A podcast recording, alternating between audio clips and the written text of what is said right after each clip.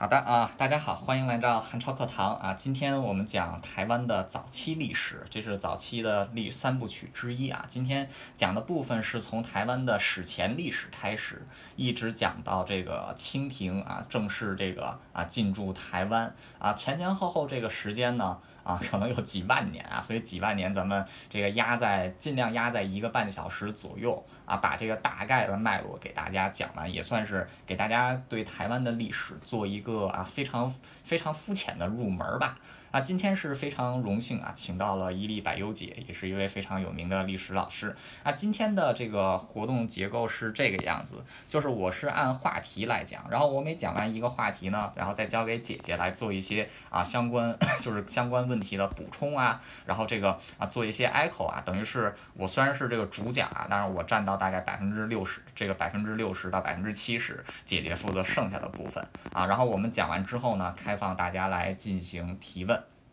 啊，台湾这个说起台湾，大家想有没有想过台湾这个名儿是怎么来的啊？就是这地方为什么叫台湾啊？其实台湾最早的这个就是在书面语言上啊，有这个类似于台湾音译字，是这个荷兰统治台湾时期对台湾的称法，叫汉语里叫大元，就是这个台，就是这个台湾啊，就是发这么发这么一个音啊，就是这个为什么叫叫台湾啊？其实再往前呢啊，这个就在。在追溯，在追溯这个名称啊，其实可以追溯到当时台湾自己啊原住民的一些语言啊，这个当时原住民的一些语言也是这个各种不同的发音啊，就是把这个地方啊就称过这个啊类似于这个台湾啊这样的这样的这样这样的发音啊，包括还有一些这个啊当时这个原住民族族群啊，就是这个名字就是也是类似的这个音音，就是这这种类似的发音啊，所以说有一种说法就是当时。这个外来的荷兰人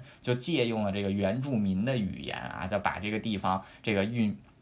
这个命名为这个大圆啊，这个就是其实台湾这个名称啊最早的由来，其实也算是一个西方人给安插的啊，给安插的词汇啊。不过后来这个词汇就 成了这个通，就成了通用了啊。就是到这个大清朝的时候，就基本上就成了这个特别指代这一个像芭蕉叶，就像这个啊风这这这这个叶子一样的这个小岛的这个名字啊。所以说台湾台湾啊就这么就这么叫下来了。啊，这个一个地方都是先。先有这个地方啊，才有这个名字啊。台湾其实在这个早期的时候，根据这个地质学研究啊，它跟这个现在的中国大陆本土是相连的啊。换句话说，就是经过后来的地质运动啊，台湾海峡才把这两块陆地给来，才把这个两块陆地给割开。然后这个经过这个在现在台台湾的这个考古发掘啊，就是最早能追溯到这个在旧石器时代的晚期啊，就是距今这个啊。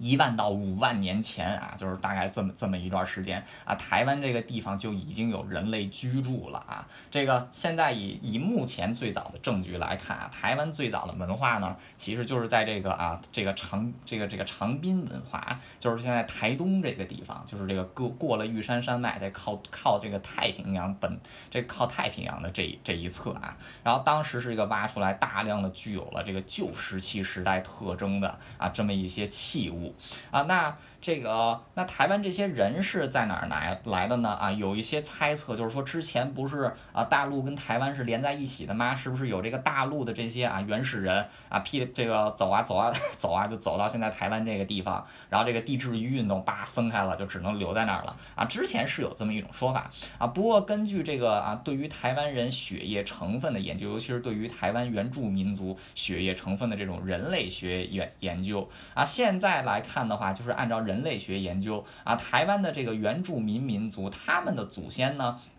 是在这个冰河时期，冰河时期就是快要结束的时候啊，就是距离现在是不到一万，就是不到一万六千年啊，差不多就这么一段时间啊，他们是从这个 东南亚啊，就是啊向北迁移到台湾的啊，这个其实是有一定啊有一定合理性在的，为什么呢？啊，就是因为当就是因为这个就是南岛民族，其实他们的足迹是遍布南太平洋和西太平洋啊，就是说他们这个南岛民族确实。是有这种海洋迁移的传统啊，这是在各地都能找到他们的这个啊基因基因成分啊，所以说这个现在就是比较关，就是比一个比较靠谱的说法，就是台湾。本来自己的这个现在的原住民族啊，其实是啊，太这个南太平洋的这个南岛人啊，然后这个迁移到台湾这个地方的啊，不管怎么样吧，反正这群人就来到了台湾这个地方，就开始在这里发展啊，当然也发展出来了一些这个。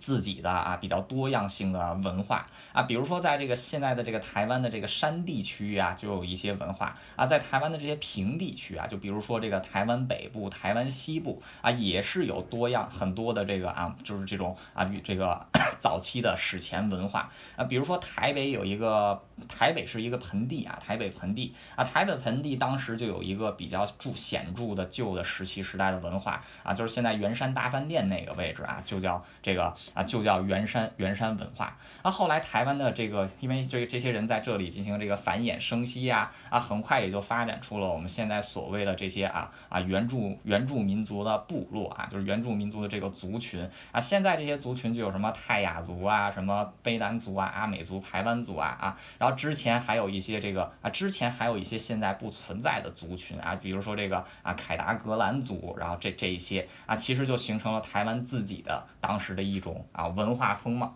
那这个外面的人是怎么知道有台湾这一个地方存在的呢？啊，根据现在最早的这个历史记载啊，就是就是说最有可能就是有可能最早的对于台湾的历史记载是来自于中国的《三国志》啊，就是在公元。这个公元三世公元三世纪左右是成书的啊，在这个《三国志》啊吴志《三国志》的这个啊吴志，就是这个写吴国孙吴政权的这个书里啊，在三处有对一个地方的描写啊，就是出自于这个啊孙权的这个列传，然后这个啊陆逊的列传，还有这个大大将军全琮的列列传里面提到了一个地方叫宜州啊，就是这个蛮夷的夷，然后这个吴这个啊这个。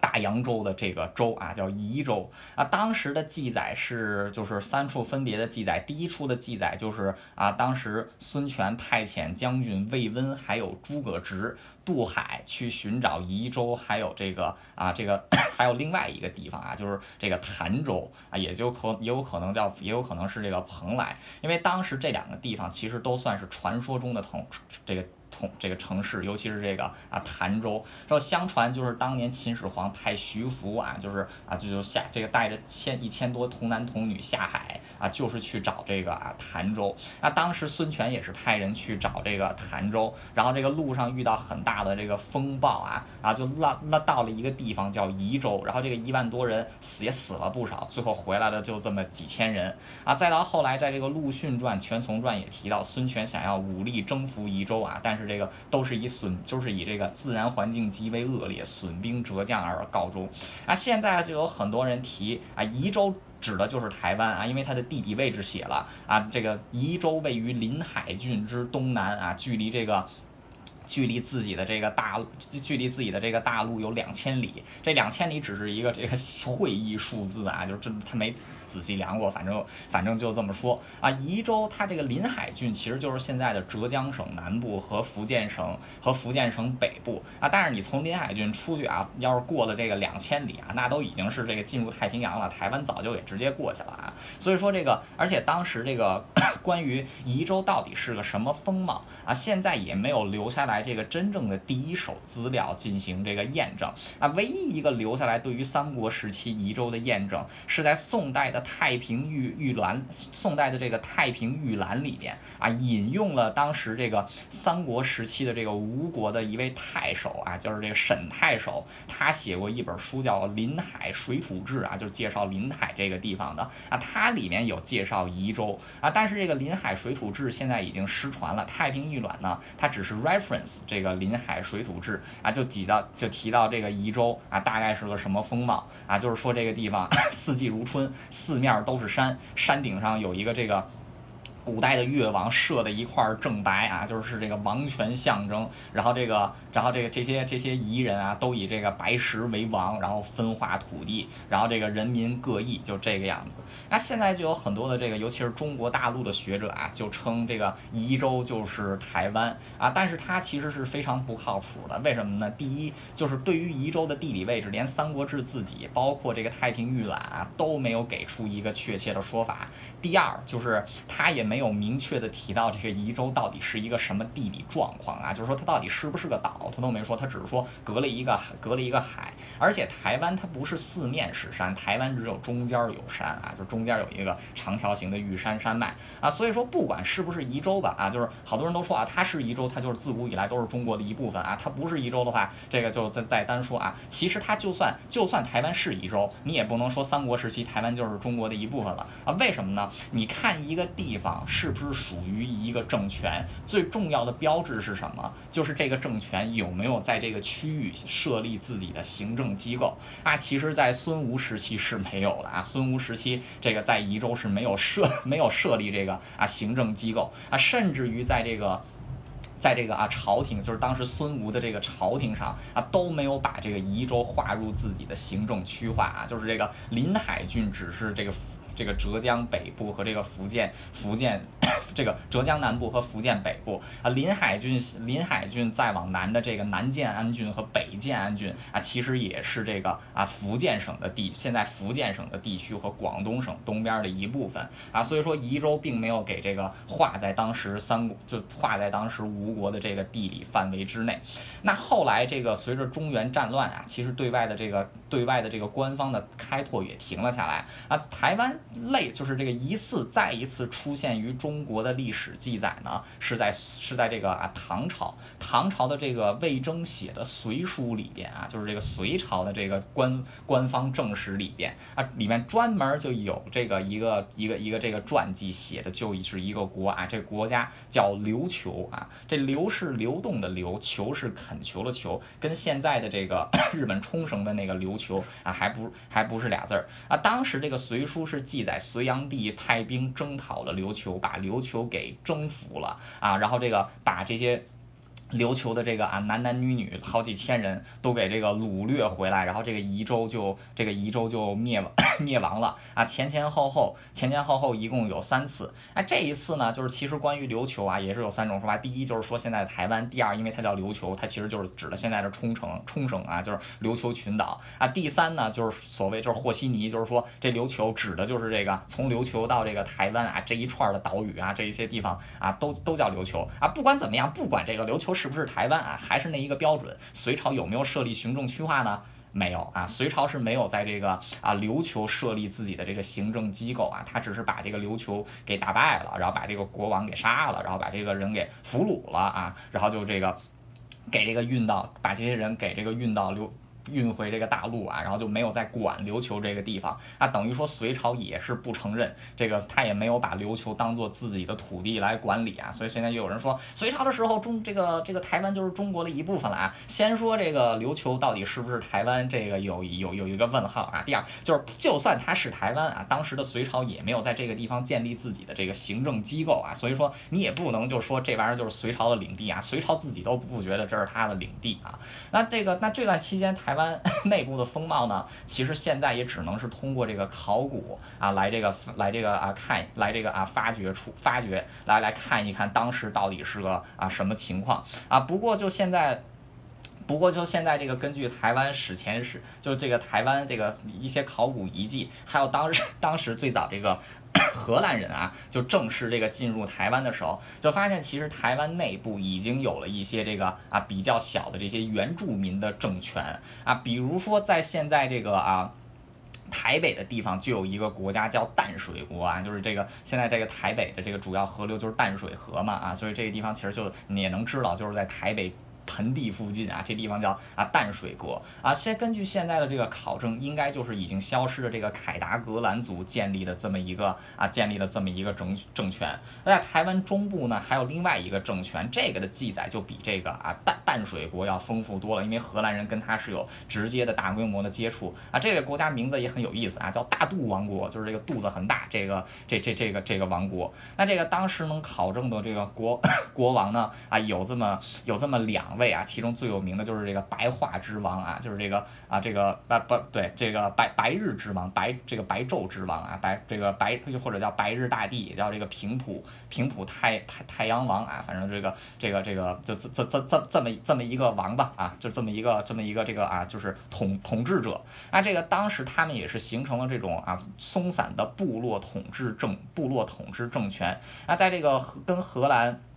在荷兰进入台湾之后啊，大肚王国也是跟荷兰有多次的这个交手，最后跟荷兰签订了这个啊和平协议，表示臣服啊臣服于荷兰人的统治。啊，这个其实就是关于啊在荷兰之前呢，台湾早期的这么一个历史啊，可以说现在我们也只能是通过一些这个啊记载非常不靠谱的一些古籍，还有一些这个啊就是台湾台湾这个本地自己的这个考古发现，我们来对这个之前台湾。到底是个什么样子？做出的一种就是拨云，就是一种拨云，就是这个拨云还见雾，然后就只能从雾里看花，看这个台湾早期的历史，大概就是啊，我刚才提到的这么一些风貌啊。现在请姐姐来补充。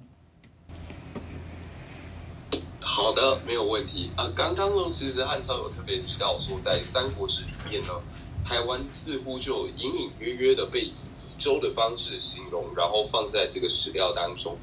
但其实这边第一个除了缺乏考古证据以外呢，第二个是沈莹的这个丹阳太守志里面所形容到的台湾哦，说这里有一个越王社接连的石头，其实这个在文化上面或者是在考古上面是完全没有根据的。那之前我也曾经跟一个大陆的学者有讨论到这件事情哦，就是说如果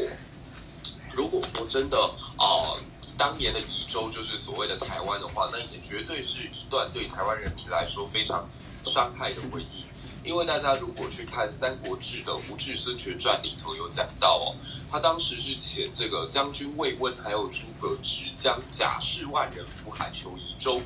那到达台湾之后呢，军行精碎，得宜州数千人还。是什么意思？就是他在这个地方是为为了俘获百姓，所以他就带走了呃几千个人、几千个原住民给离开。那所以如果说这一段记载是真实的话，那其实对台湾人来讲也是一段非常严重的伤害。那此外呢，就是如果曾经真的在台湾掠夺了几千人，我想在原住民的神话或传说里头，应该会对此也有所记载。但是，呃，就我们现在从口述上面也好，或去找他们的耆老问相关的记录，也是没有的。所以这个移州可能是台湾的几率并不高。那再来就是刚刚汉超有提到说，台湾在这个冰河时期一度与大陆是相连的，与欧亚大陆是连在一起的。可是我们这边的人是不是从百越这边过来的人呢？呃，这是有争议的。例如，在一九七零年代，其实当时这个我们中央研究院的一位院士呢，叫宋文勋，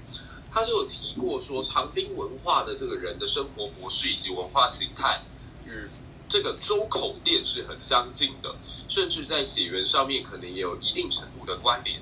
但隔年有一位这个瑞士来的神神父哦，他是研究台湾语跟长滨文化的一个权威，叫做艾格里。他立刻推翻了这样的一个看法，而且从他的考古证据当中去证明了这个长滨文化应该是跟南岛语族的生活模式比较相关。但是这一点我们真的不能怪现在的政府，或者是说啊对岸的政权，他去宣传说台湾也是百越的一部分，因为最早提出证据来跟这个艾格里进行对啊对辩的人呢，其实是中华民国政府。因为当时的中华民国政府也希望去连接自身与中华文化的关系，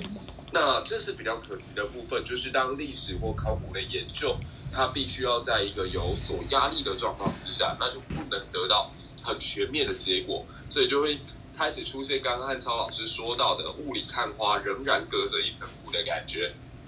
那实际上在台湾当时在荷兰进行统治之前呢，我们的确就有一些所谓，那这些部落联盟如果用呃现在给它冠上国的名称的话，不竟然很贴切，很贴切这个真实的状况，它就是一个。呃，以某一个部落为首，某一个长老为头，那他们是以祭祀当成共同协作的一个办法，呈现同心圆方式的一种统治。也就是我在中央部落这边，我负责祭祀，那其他地方的人，如果你也对我们的部落或对我们的神明有所信仰的话，那么一起共同参与，所以就出现了刚刚这个汉超提到的。北部有所谓的淡水国，而中部有所谓的大渡国、大渡王国。那到了南部呢，还有大龟文王国以及后来的斯卡罗，就大概会有这四个比较主要的一种部落联盟的形制。那他们内部其实不管是祭祀啊、文化啊、政治啊，或者是这种啊军事。行动都是比较一致统一的，所以的确从一个外人的角度来看，我们也可以说，那的确就是一个呃非常原始的国家的雏形。那这些政权呢，其实它也会跟国外进行一定程度的互动，不管是跟这个西班牙人，或者是这个后来的荷兰人，都会有一些冲突摩擦以及贸易的过程。那比较有意思的是北部的这个淡水国。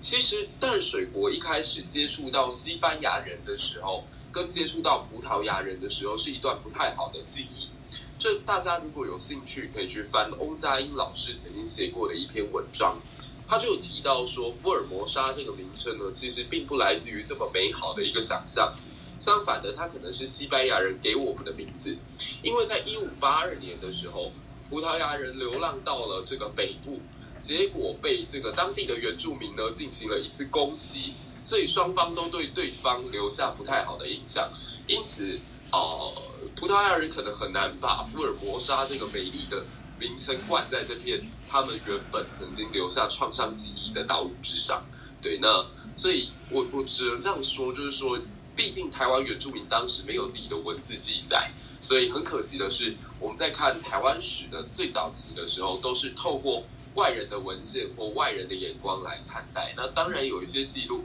就难免会有猎奇的部分，就是不管是这个啊中国这边的文献在写哦，你都会发现有一些地方是与我们台湾现在当地的人文风俗存在巨大差异的。那西方传教士的记载也多多少啊不比较不贴近现实的状况，甚至是一些航海员的日记。他所指出的这个琉球也好，或宜州也好，也不见得就是在讲我们这片土地。所以，其实台湾的上古历史是就是埋藏在所谓深深的这个迷雾当中。那我大概先补充到这里，谢谢。好的，谢谢姐姐的补充。对这个，尤其是这个很早，尤其是涉及到早期历史的时候啊。其实都是像雾里看花一样，而且这个有一些像，即便是中国啊，中国也算是有语言文字记载比较早的国家了。但其实中国这个在文字，就是在商朝的甲骨文出现之前的历史啊，也都是这个神话和传说，还有这个史实，还有这个还有一些这个这个啊传统故事啊杂糅在一起啊，就是只能是通过这一些，然后这个啊就拔除掉这些枝枝叶，就是这些枝枝叶叶，想看看这个历史的主。主干啊，所以说这个在很多这个国家啊，尤其是看这个国家早期史或者说史前史的时候啊，都会遇到这么一个问题啊，台湾也一样是如此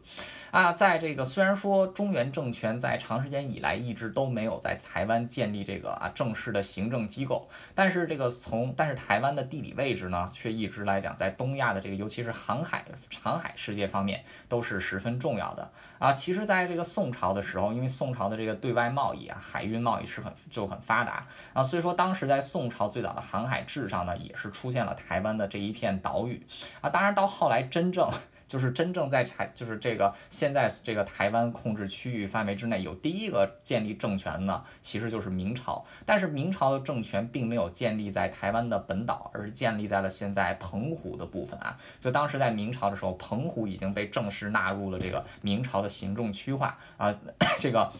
明军是有在澎湖进行驻守的。那明朝它的这个所处的区区这个时期呢，其实也正是啊这个欧洲开始就是欧洲和美洲地理大发现啊这么一段时期，就是这个欧洲已经从古 这个中古时期的这个中世纪啊迈向了这个 early modern，就是这个啊有点迈向这个。迈开迈出了现代的第一步啊，就是啊文艺文艺复兴啊这些。那当然这个 对内是表现在文艺复兴、宗教宗教改革啊，对外就是他们 他们这种海外贸易的大规模扩展。那当时其实早期参与这第一波啊，就是海外扩张的是葡萄牙人、西班牙人，还有一个小国荷兰啊。荷兰是当时被称为海上马车夫。荷兰自己是欧洲比较小的国家之一啊，但是它当 但是荷兰在这个十七世纪建立起来这个全球性的贸易帝国啊，这个是不比后来的这个大英帝国来的逊色的啊，就是这么小的一个国家建立起来一种全球性全这个啊几乎是覆盖了全。全球的这么一种殖民帝国，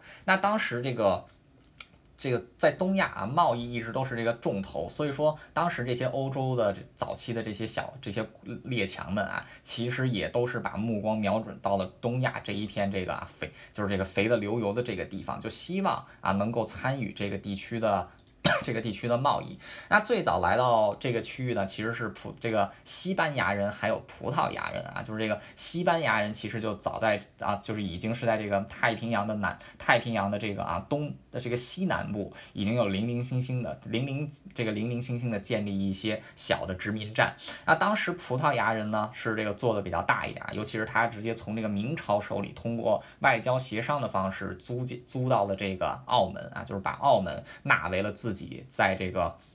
在这个东亚的一个重要的啊殖民地，荷兰是加入这个市场比较晚的。换句话说，他来的时候，其实荷兰能采取的方法就是争夺西班牙和葡萄牙位于东亚的殖民地啊。它主要是以这个啊攻打当时西班牙、葡萄牙人的殖民地为主，来拓展自己在这个东亚东亚的贸易。啊，荷兰其实也是成立了这个荷兰东印度公司啊，这个发动了一系列战战争来扩大自己的这个殖民地。啊，一六零四年。年的时候，荷兰人终于是把目光就是正式转向了现在的这个啊南海区域啊。首先就是他打算进攻澳门，就是击就是把这个澳门从葡萄牙人手里给打下来啊。但是在攻打澳门的时候呢，却被葡萄牙人击退啊。所以说这个啊荷兰人在撤军的时候呢，当时这个正好是澎湖的汛期啊。汛期的时候，明军是撤离澎湖的啊。葡萄牙人从不是。荷兰人从葡萄牙人的这个啊澳门退退败这个这个回回回航的路上，就正好路过澎湖，汛期是刚刚差不多要结束了，所以说那个时候他们就可以登陆。眼看这个地方无人啊，就是这个葡萄这个荷兰人就等于是占领了澎湖啊。但是随着汛期结束，这个明朝建这个明朝军队就回来了啊，这个沈有容率兵赶到，要求荷兰人离开这个。明军当时虽然说明朝当时已经是日薄西山啊，不过想打几百个荷兰人还是很有余力的啊，所以说这个当时的荷兰荷荷兰的这个远征军的队长啊，也是迫于此压力啊，就是不得不离开了澎湖啊，就等于说明明军成功这个成功的收复了澎湖啊，但其实在这段就是接下来呢，荷兰也没有放弃啊，他是继续在这个现在中国南海的区域啊，就是现在现在在这个南中国海的区域，不能说中国南海。在南中国海的区区域啊，然后开始这个继续在争夺其他地方的啊殖民地，终于是在这个一六二二年，也就是第一次 这个来到澎湖十八年以后啊，当时的这个当时的这个西班当时的荷兰人接获当时西班牙人有意啊，就是占领台湾现在这个现在这个地方，就是要继续。开拓自己的贸易线，所以说当时的荷兰在啊，在这个大东亚地区的总督啊，顾恩，他就派这个啊一位荷兰海军将军率领六百人再次进攻澳门，就是说一定要把这个啊贸易据点给打下来，来扩大荷兰在此的影响力啊，但是这个。但是这一次啊，又是遭到了这个葡萄牙人的抵抗。虽然这一次葡萄牙人人数没有荷兰人少，但是葡萄牙人当时已经跟西班牙人结盟，所以说西班牙人也有来澳门帮助葡萄牙人抵抗这个荷兰军队啊。所以说在顽强抵抗之后呢，终于是将荷兰军击退。那当时这个再一次啊，就是荷兰军队在撤退的途中，又一次啊占领了澎，又一次占领了这个啊澎湖，并且希望能和就是并且向大明就提出外交，就希望能与中。国这个。啊，进行这个进进行贸易，那这个在两年两年以后呢，啊，明朝虽然当时也是啊日薄西山，这太阳还有就还有二十年就要落山了啊，但现在打几个河南人对明朝来讲也不是什么太大的问题啊，所以说这个这个明朝在时隔两年之后，新的福建巡抚上任之后，就派兵啊，就是再一次出兵这个澎湖，经过经过八个月的这个长期战事啊啊，终于是把这个。终于是在这个澎湖地区啊，就明朝从四千人增兵到一增兵到这个一万人啊，等于说是把这个荷兰人给团团包 包围住了。那荷兰人也是这个跟明朝达成协议啊，就是说我们退出澎湖，但是这个荷兰人提出，我们可不可以转向去台湾这个地方啊？当时对于明朝来讲。当然是可以的，为什么？台湾是化外之域，台湾不是大明的一部分啊。这个地方大明自己都说了，不是我们的，你们随便。所以说荷兰人眼看啊就行了，这个打荷兰打这个荷这个这个 打澳门打两次啊，两次都被打到澎湖，结果在澎湖又被揍一顿，那得了，这次索性啊掉头去台湾北上啊。结果这个他们就这个很快啊，就是在这个八月二十六日，一六二四年的八月二十六日啊，他他们撤出。澎湖之后啊，花了两天的时间，其实就到了这个台湾，就是他就是当时这个葡萄牙语里说的这个福尔摩沙啊，就是现在的就是现在的这个台湾。那他们是在现在台湾的这个台南市啊，台南市平安区登陆。那这个在登陆之后，就建立起来了自己的一个贸易据点，也是自己的一个殖民地啊。这个也是台湾有史以来第一次一个外来势力正式在台湾本岛建立的一个政权啊。换句话说。就是在之前都是台湾自己台湾人自己的政权，现在是第一个外来的政权是什么？是谁呢？啊，就是荷兰人做的，就是荷兰人的这个啊。这这这个这个殖民地政权啊，那这个荷兰人他也是这个第一是获得了这个大明的首肯啊，就是当时大明朝虽这个把就是守住了澎湖，但因为台湾是化外之域，所以他根本就不在乎你你去你你到这儿干嘛？你就是你就是到这儿这个把这地方给烧了，你就把这岛给拆了沉到地里，大明也无所谓啊，因为这不是大明的领地。那这个其实为什么他一定要转向台湾？为什么就是说这个？澎湖来不了，他要去台湾了，就是因为台湾当时在这个商路上地理位置已经很重要了啊。当时其实就有一些这个海盗的势力，利用台湾做这个中转站啊，就是这个就是来 没事儿到这儿来歇个一天两天，然后补充一下，然后再接着这个啊出出海，再接着再打劫去啊。所以说当时荷兰人这个占据包括。这个西班牙人他们瞄向台湾啊，一个目的是在这个地方建立自己的贸易战，第二个目的呢就是压制这个地区的啊这个地区的这个海盗。那荷兰很快就在这个台南登陆，建立起了这个自己的一座城啊，然后。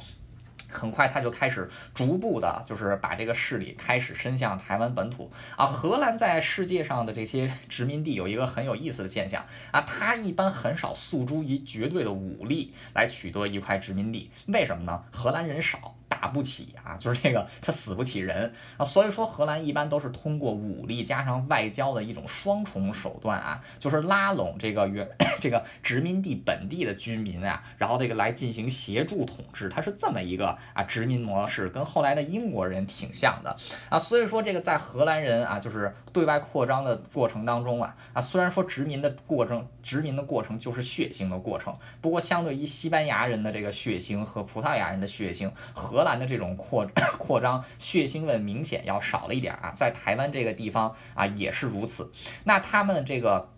当时这这这个建立了这个啊热兰遮城，就是现在台南的这个就是现在的台南这个地区啊，他们在这此地作为统治据点之后呢，其实就开始。派出斥候部队，向这个当时台南附近的原住民部落啊试探节能的可能性，就是一上来他就是运的这个啊外这个运运的是这个外交手段啊。一开始他经营这个殖民地点，仅仅是想把这个地方作为一个贸易中贸贸贸易这个中转站啊，就是他没有把想把这里做成一个主港啊。但是很快就是第一就是要为了压制海盗啊，第二就是台南这个地方有不错的深水港，第三就是 如果说这个。啊，所有的这个海运都是以这个中转站不停接力的方式，成本高昂，供给时间不定，所以说这个荷兰也是决定把这个啊这个这个热以热兰遮城为中心的这么一个殖民地啊建设成一个主要的贸易港啊，所以说它也是不得已开始向外这个进行扩张，开始跟这个原住民部落进行这个更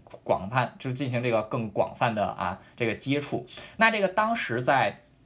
这个啊，就是台南附近最大的一个部落呢，就是新港社啊。这个社其实啊，在这个在就是这也算是部落的意思。那这个新港社很快就与荷兰人结盟。为什么他们愿意和荷兰人结盟呢？就是因为当时这个新港社经常被另外一个更强大的部落啊，叫这个麻豆社攻击，经常是被打得抬不起头来啊。新港社为了这个拉拢荷兰人，荷兰人啊。打这就是保护自己，所以说选择了跟荷兰人进行结这个结盟，给荷兰人提供物资，换取荷兰人的这个庇护和武力和这个武力支援啊，这个但这样的结盟其实也是 让这个荷兰人惹到了这个麻豆社啊，所以当时这个荷兰人很快就跟这个麻豆社开始这个。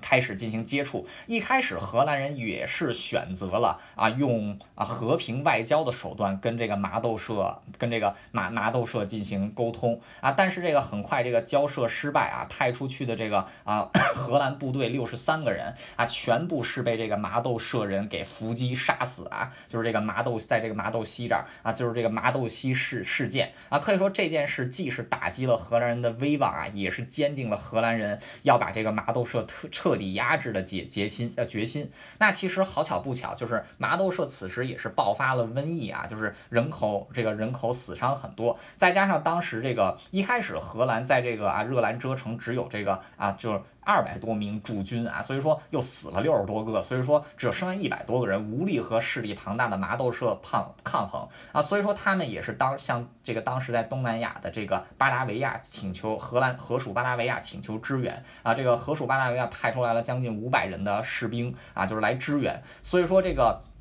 在麻豆事件的几个月之后啊，当时荷兰人就决定啊，就趁着瘟疫向这个麻豆向 向这个麻豆社报仇，所以就这个啊，就是这个趁着就是在几年在这个几年之后，随着这个瘟疫啊，逐步把这个麻豆社给这个打压下去，就是把他们的人丁消耗很多之后啊，荷兰人在一六三五年，也就是六年之后啊，选择了这个出兵攻打麻豆社。那这一次因为经过瘟疫的消耗，这个再加上荷兰人已经有所准备，所以麻豆社。此次是战败，只好跟这个荷兰人签签订了这个麻豆协约啊，也是一个比较正式的啊外交外交条约，就是麻麻豆人跟荷兰人结成盟友啊，成了这个攻守同，进成了这个攻守同盟，而且这个。麻豆社的人跟荷兰人是这个啊，就是啊相安无事啊，就是好好往来，不要互相不要互相这个打架。同时为了对这个之前谋杀荷兰人表示歉意啊，每年还要这个进贡啊进贡什么呢？一只大母猪和一只大公猪啊，就是相当于是做这么一个姿态，意思就是说啊我服你了。那其实这个就是荷兰人他最早花了花他花了这个啊将近近将近十一年的时间，其实都是在台南区域，就是把周边的这些啊当时。时的原住民政权部落给这个征服啊，所以通过外交手段给拉拢成自己的这个同盟的盟友。所以说荷兰当时在台湾的统治，其实是以形成了以荷兰殖民政府，就是荷兰这个殖民的这个这个这个热兰热兰遮城为核心啊，然后这个以这个原住民的这种啊同盟部落为外围形成的这么一种殖民政权啊，它算是一种比较和平的这种殖民政权，并不是以武力强行压迫的。啊，这个殖民政权，那在这个荷兰人。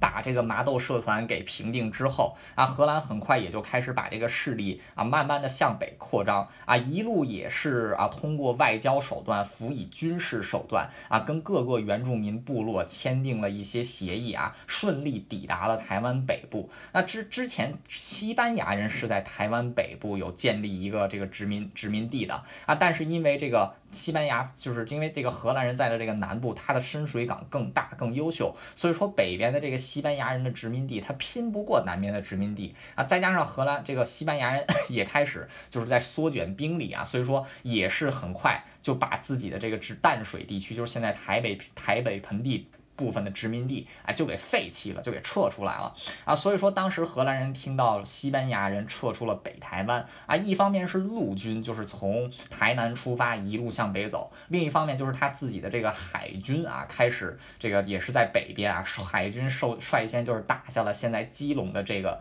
啊这这个这个地方，然后这个。等于说通过这一个手段呢，啊，荷兰人是把这个通过陆路和北，就是和海路啊两方位的进击啊，通过外交手段辅之以军事手段啊，完全这个安抚，然后拉拢了西台湾西部平原的这一些原住民啊，在西海岸打通了连接台湾南北这个 两两部分的通道啊，终于是奠定了啊荷兰在这个啊台湾的这么一个统治基础啊，其实荷兰在台在这个。台湾真正啊，真正他那个坐就是坐稳手坐稳手坐稳啊，就是他就真正统治这个区域，从一六二九年啊，其实一直只有到这个一六六二年，其实只有三十三年的时间啊，其中这三十三年当中，之前的一半时间啊，都是在啊，就是这个。巩固自己的领土，就是向，就是在这个西海岸自南向北开始扩张，通过外交手段拉拢原住民，然后形成了这么一种啊殖这个这么一种啊就是血腥味少一点的殖民统治。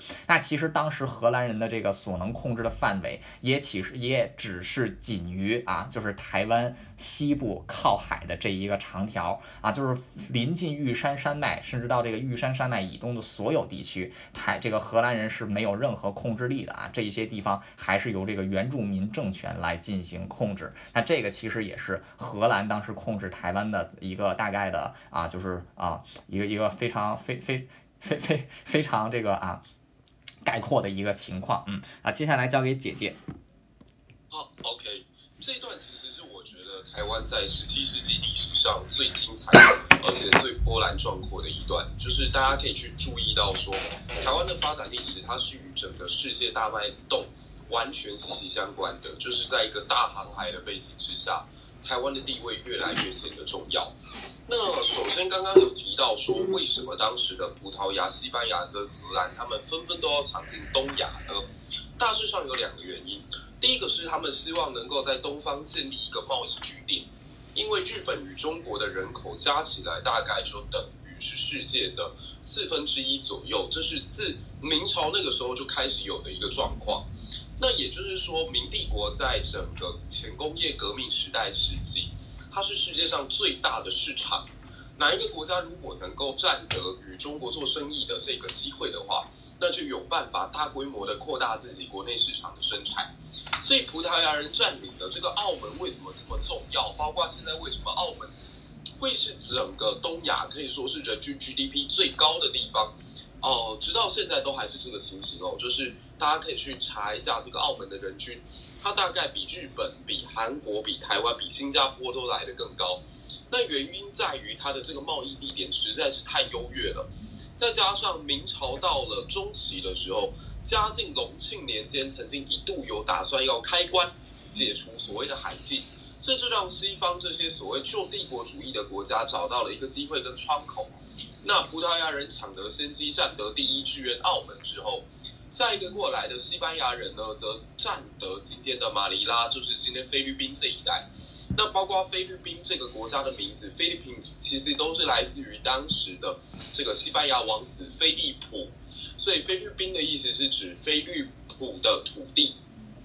那荷兰它属于一个后来的状态，就是它的发展比较慢，而且大家如果特别有去注意到那个时间点的话，会发现这个时间的荷兰正在与西班牙打独立战争，就从整个一五八零年代一直到一六四八年这个。所谓三十年战争画下句点为止，荷兰它一直是在跟西班牙进行斗争的。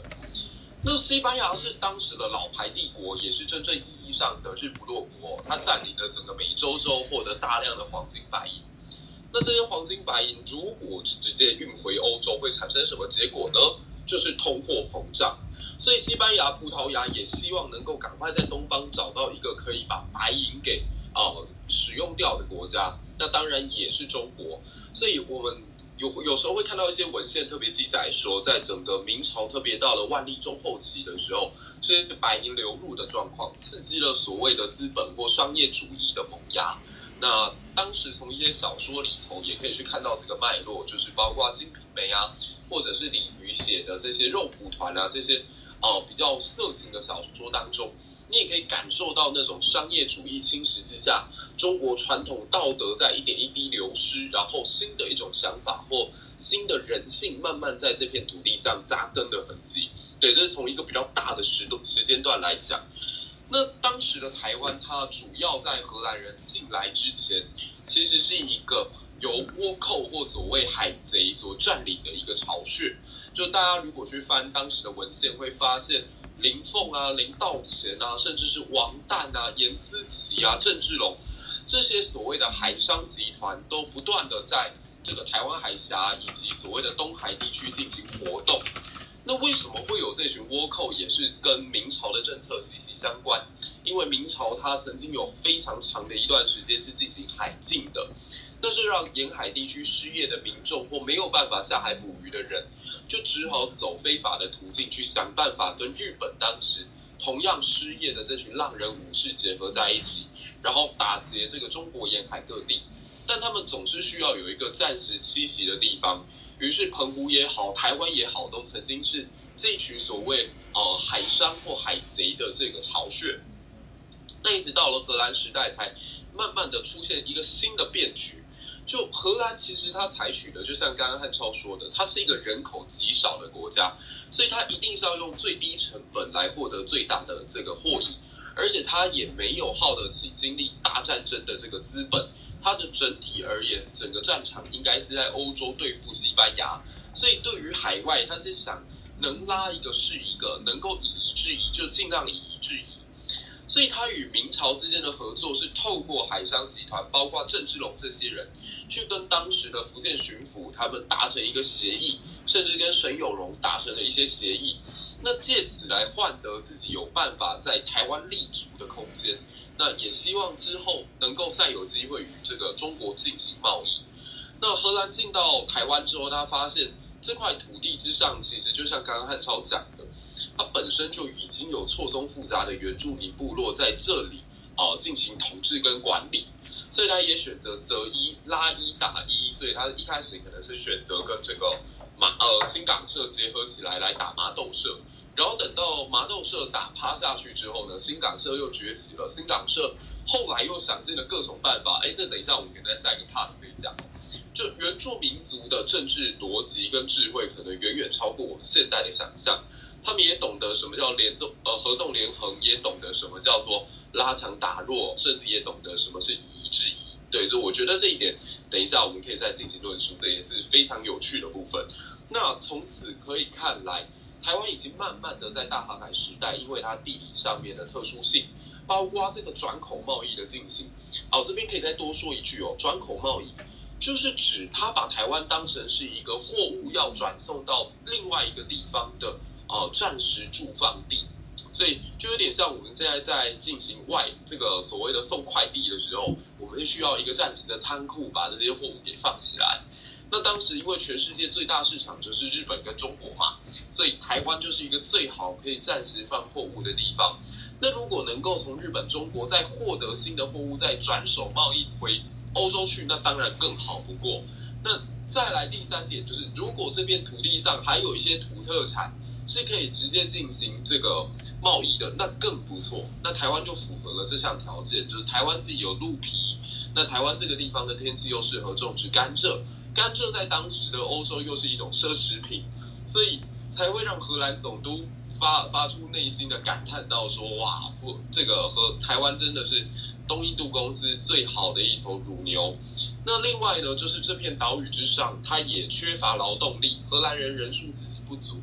所以荷兰在跟这个海商集团进行一个协定，就是说能不能透过你们来当雇佣者，就是当所谓的这个人头的买卖的中介，然后帮我到福建或广东沿海寻找这群比较穷苦的汉人，来到这个台湾这片土地耕作。那严思齐跟郑志龙这些海商就是负责做这个工作哦，然后大概在福建沿海地区在招募了两三万人来到台湾。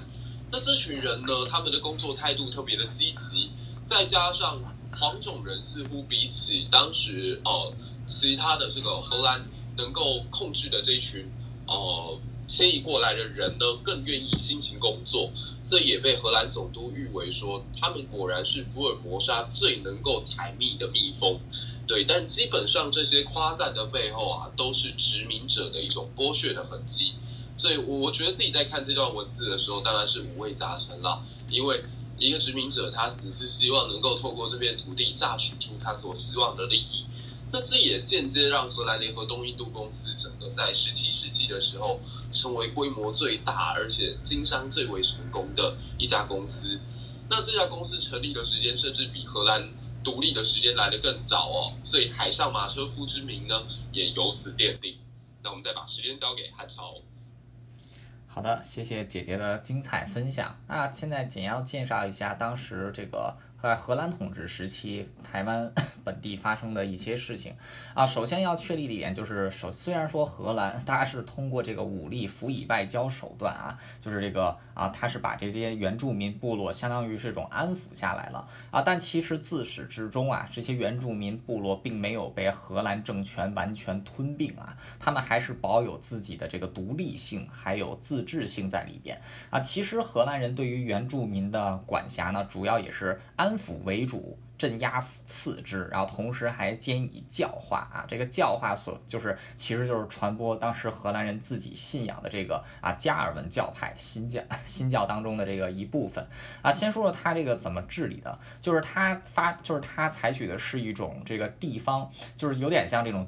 地地方会议制啊，但不是地方议会，它叫地方会议，是什么呢？啊，就是由这个原住民的各个村落选出自己村落的这么一个长老，或者说一位被代表，每年呢以集会的形形式啊，然后见到荷兰当局啊，当时荷兰当局就利用一利用这个啊，就是这个这个是这种集会呢，宣导这个荷兰当局的政策啊，同时倾听这个当时这些。原住民部落对政策的反应啊，当然倾听只是一说啊，实际上很多这个政策执执行下去就是执行下去。你要是这个有反抗不听，他还是会以镇压的方式来来这个处理。那而且这些长老啊，他们也是要向荷兰当局效忠啊，就是说可以把他们看成 可以把他们看成是这个啊，在各个村子里的这种利益代表人一样，就是荷兰对荷兰人对他们的啊对他们的这个啊这个定位啊。同时为了增加这些长老在啊就是在各自设就是这个村内的权利啊，是授予他们就是在四自己的四社内啊行使这个司法权的权利啊，就等于说荷兰人也是通过这样的方式啊来节制 节制各村。那荷兰人还是这个通过广泛的传播基督，就是在这些社这个原住民族群里边啊传播基督教啊，现在留下来的比较。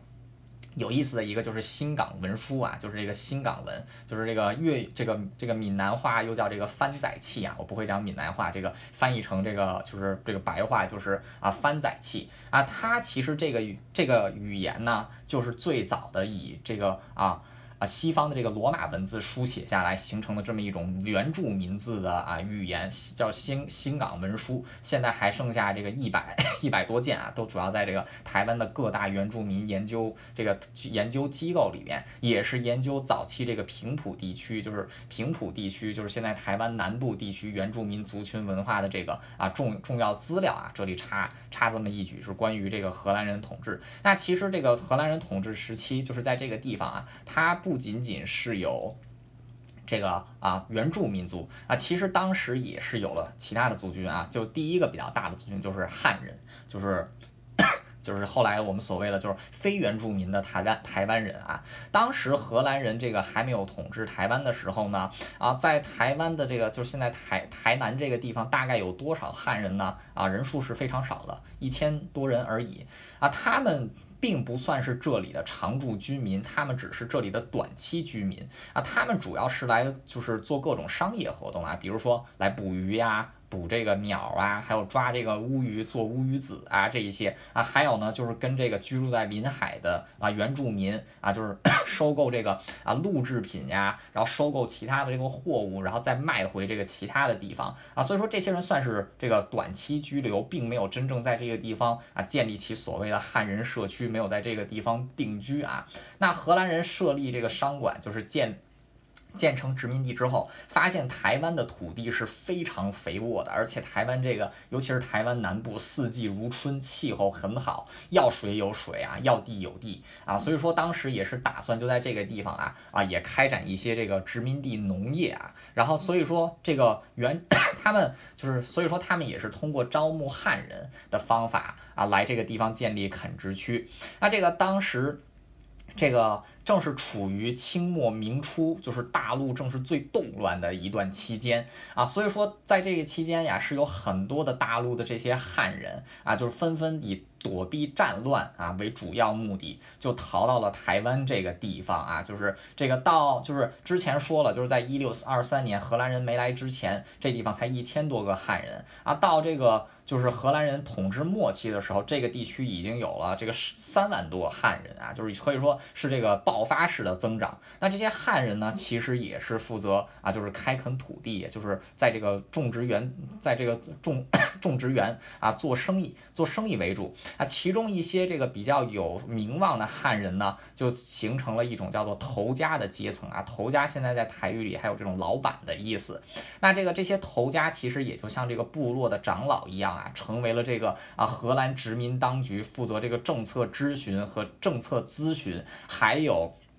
管理汉人的这么一个中间机构，那当时也有很多的这些头家，他们其实和大陆的这一些大的商人，尤其是福建地区的商人啊，包括这个郑成功的明政军队啊，都是有非常密切的联系的。所以他们自己也是在荷兰人的允许之下，在台湾有自己的这个啊市，在这台湾 有自己的这个产业，然后跟大陆也是做贸易。荷兰人其实是非常这个信任仰赖这一群人的，为什么呢？就是因为第一能通过他们来进行对。这个汉人族群的管理，第二又是能通过他们打开荷兰人在这个东亚地区的贸易路啊，所以说这个当时汉人对荷兰人来讲也是比较重要，尤其是这个啊，下次就是当然这个普通民众就是在他的种植园里工作啊，上层的民众能帮他管理，再加上扩展贸易路线，所以说何乐而不为呢？那其实在这段期间啊，日本跟台湾也已经有过很多次的接触啊，其实早在这个。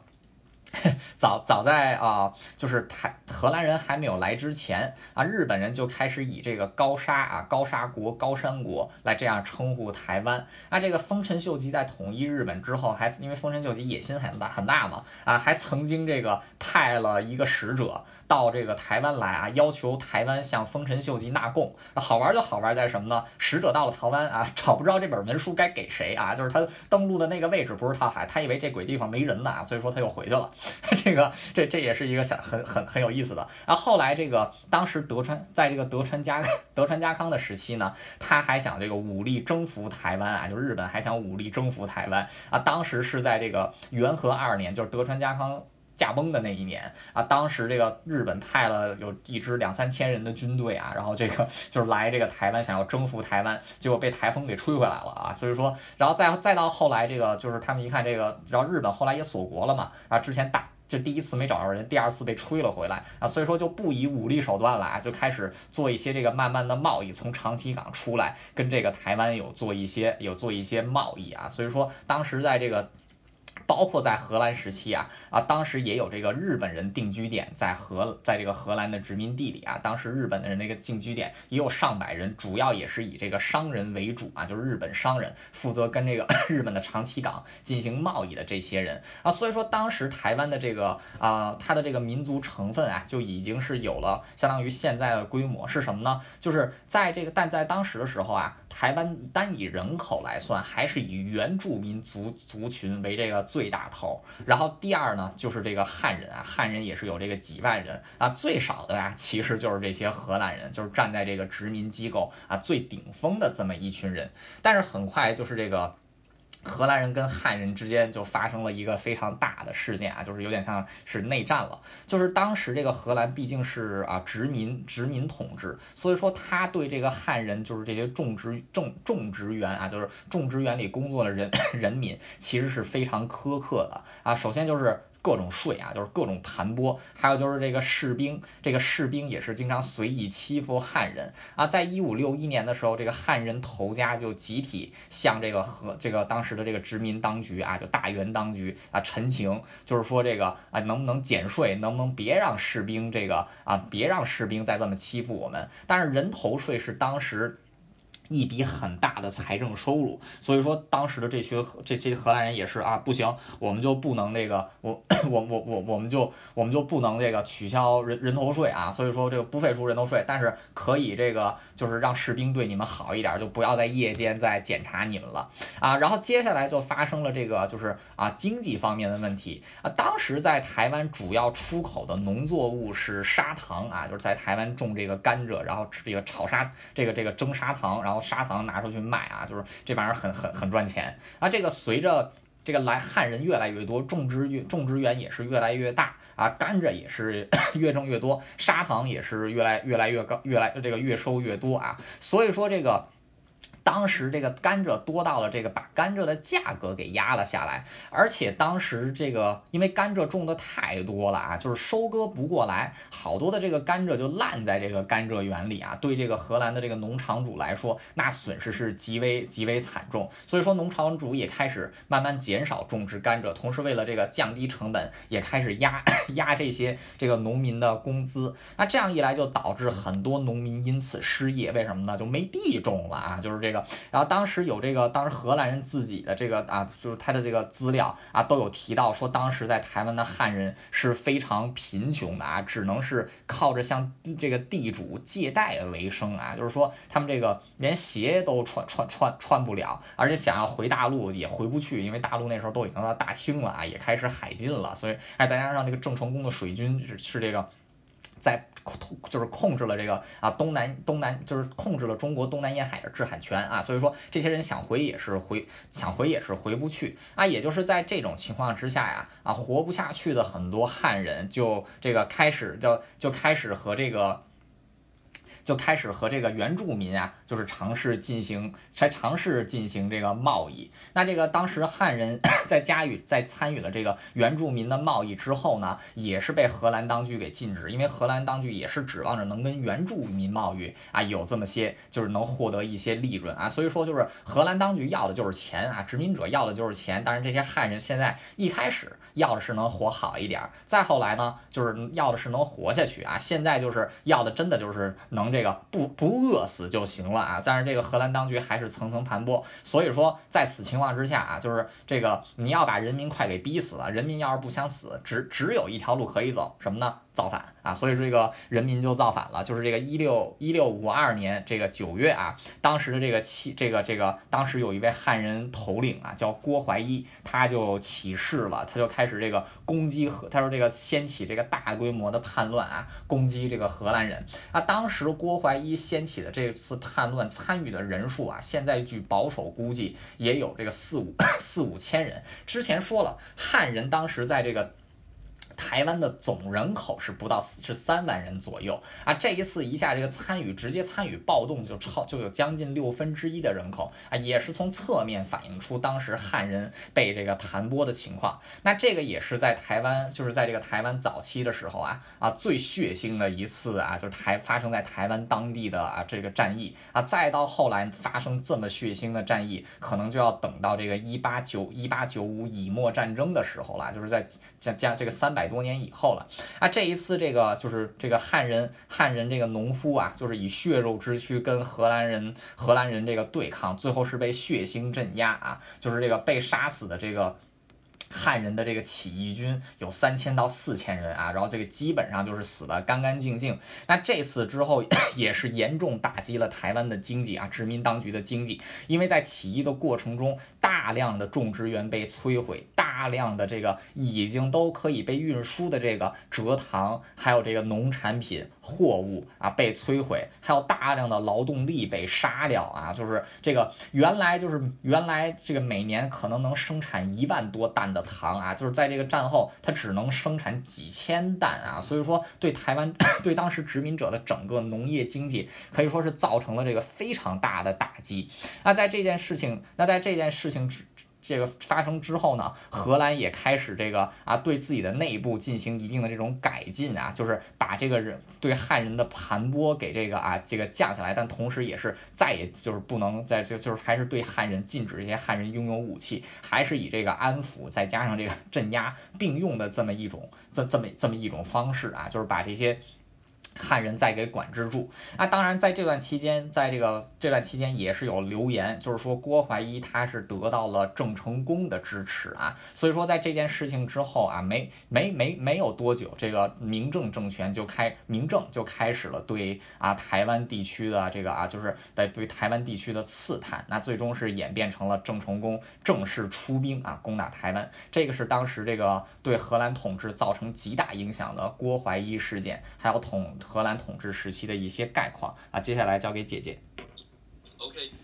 其实我们如果从这个角度来看，会发现荷兰人在台湾的统治，实际上他一直是在如履薄冰的一个状态之下进行的。首先，他在人数上极少，就是大家如果去看当时的这个热兰州城日记，会发现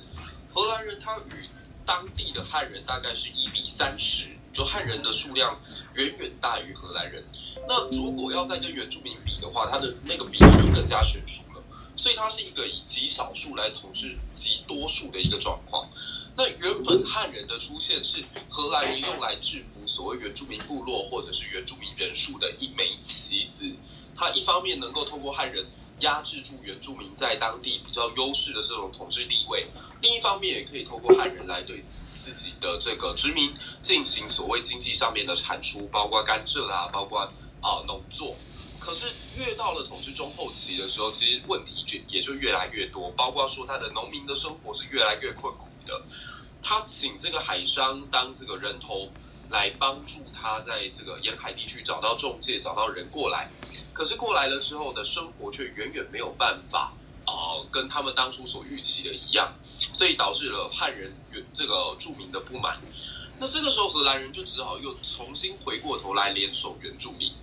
但是其实原住民跟荷兰人的这种合作也是一种非常脆弱的关系啊。我特别喜欢引用后来一本书的作者用到的一个词哦，叫做剑拔弩张的盟友。一直以来我都觉得荷兰人跟原住民也是属于这种剑拔弩张的盟友的状态。刚刚我们有提到那个新港社跟麻豆社之间与荷兰的爱恨纠葛。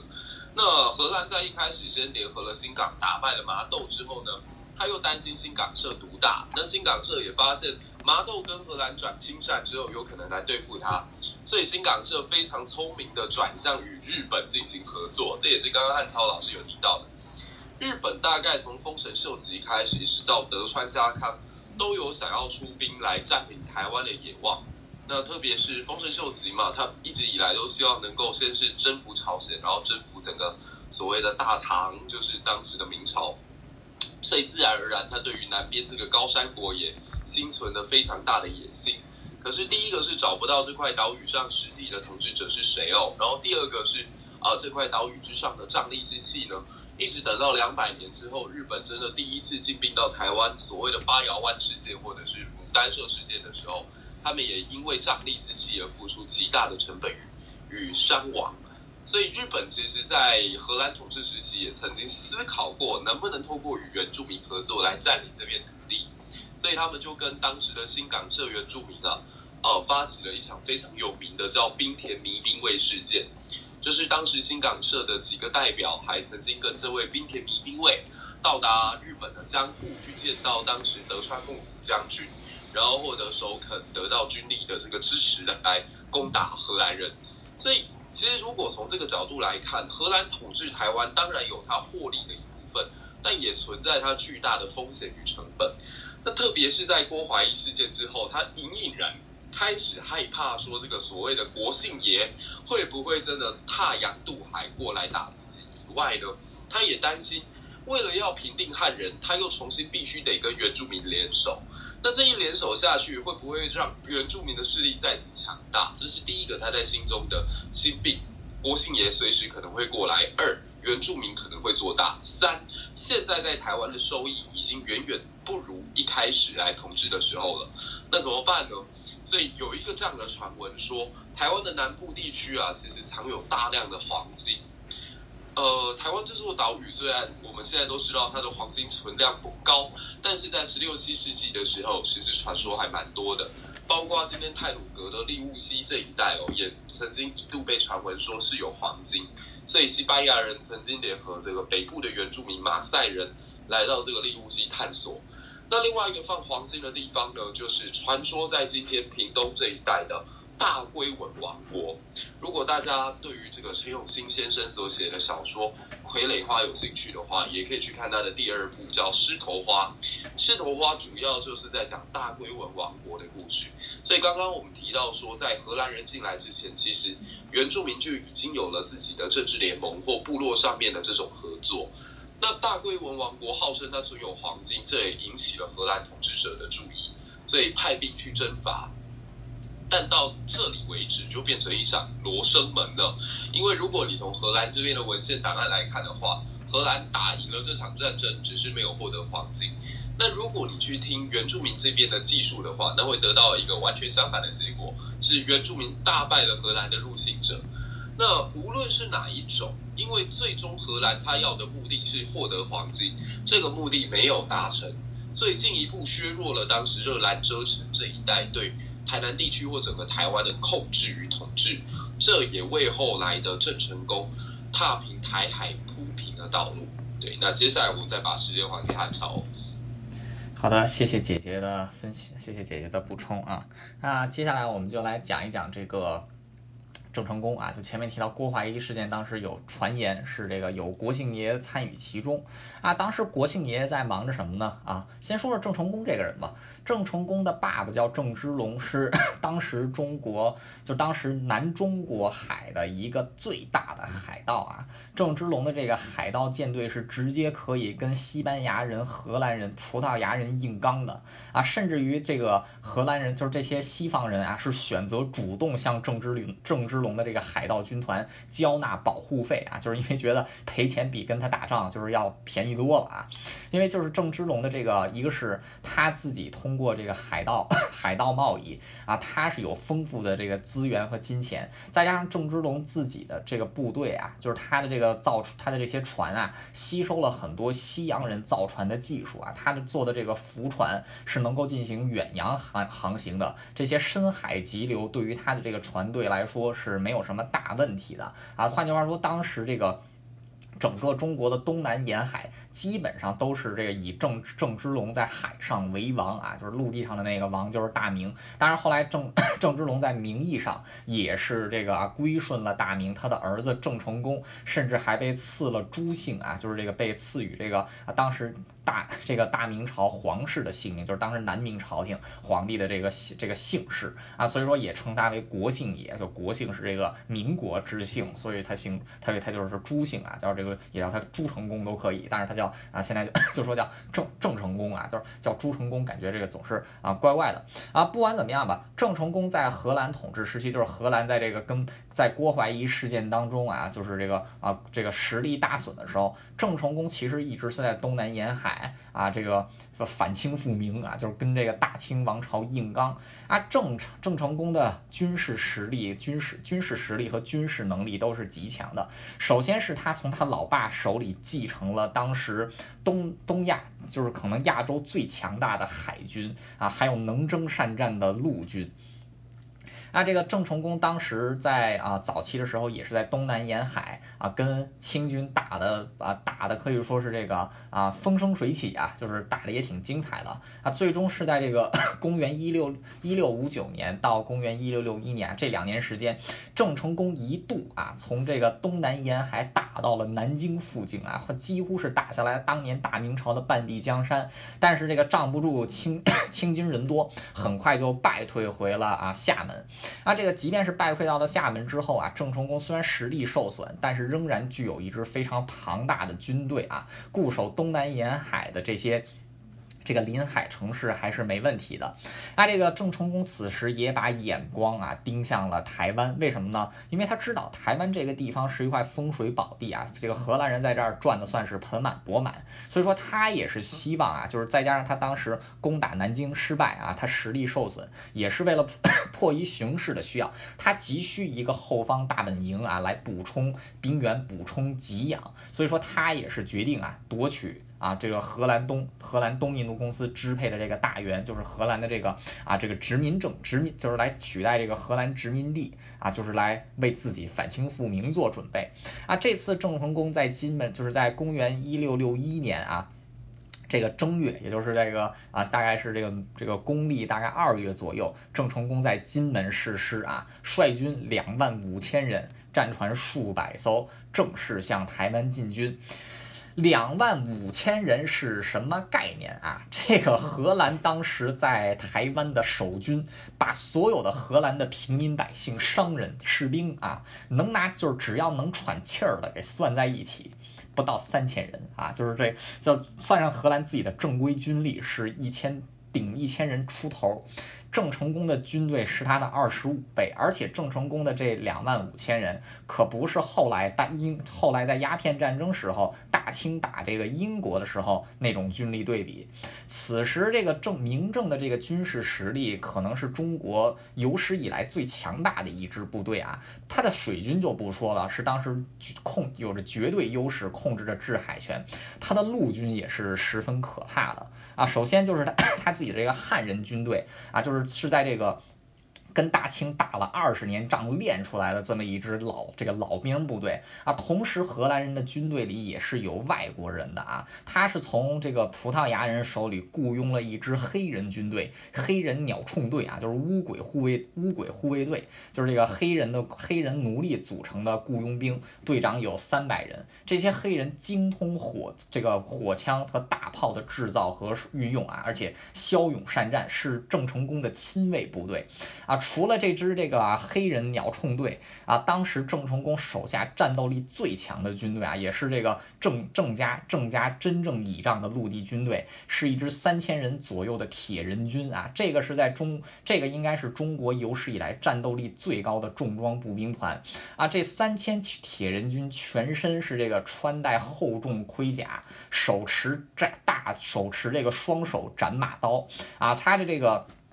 这这个重甲部队是能够在远距离，甚至能够直接抵 抵挡这个火枪的射击，而且郑军的这个军法极严啊，就是行时行这个连坐制，如果有一人这个如果有一个士兵逃亡，整排士兵一起处死；如果士兵战死，家属基本上就是这个就是这个靠拿抚恤费就能飞黄腾达。士兵在战场上奋勇杀敌啊，也是能飞黄腾达。所以说当时这个郑军将士啊，就打起仗来。是不知道撤退这两个字的啊，就是这个打仗跟疯了一样，就是连这个这个满万这个女真不满万 满万不可敌的这个满清军队都不敢跟这个铁人军正面抗衡啊，可以说郑成功带来的这支军队，荷兰人是完全没有办法在正面进行抗衡的啊。首先在海战上，这个。具有这个巨大优势的明政水军就直接把荷兰人的这个舰队打得支离破碎啊！这个荷兰舰队甚至都不敢逃回台湾，只能逃往远海。然后这个。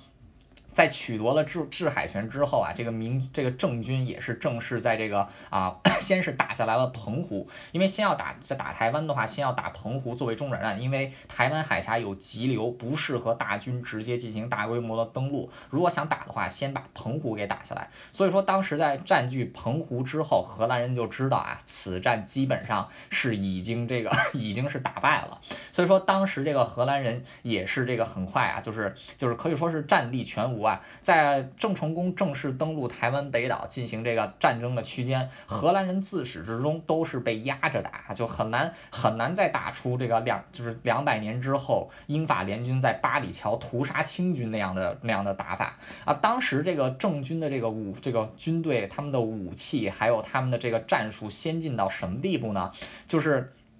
当时郑军以海军和陆军同时包围了这个啊，就是 荷兰军队的这个主城主城的这个最大的堡垒之后啊，是这个以炮弹这个倾泻火力啊，当天打出了两万五这个两千多发炮弹啊，其中有这个将近两千发是打向这个主堡垒，把这个荷兰人最倚仗的主堡垒直接给打成了一滩废墟啊，然后这个荷兰军队不得已主动向这个郑成功乞和，我们打不过。我们谈判。啊，也就在这个郑军 正式誓师出兵啊，不到这个不到十个月的时间啊，就是这个荷兰人就去就这个啊正式缔结合约投降，就是荷兰说我跟国庆节投降。啊，这个当时签订的协议就是荷兰自此至至此啊退出台湾。啊，这个当时台湾的这个 就是在荷兰的领地啊尽数落于共郑成功之手。啊，这个郑成功来到这个台湾之后，很快就在台湾的赤坎啊，就是。现在也是。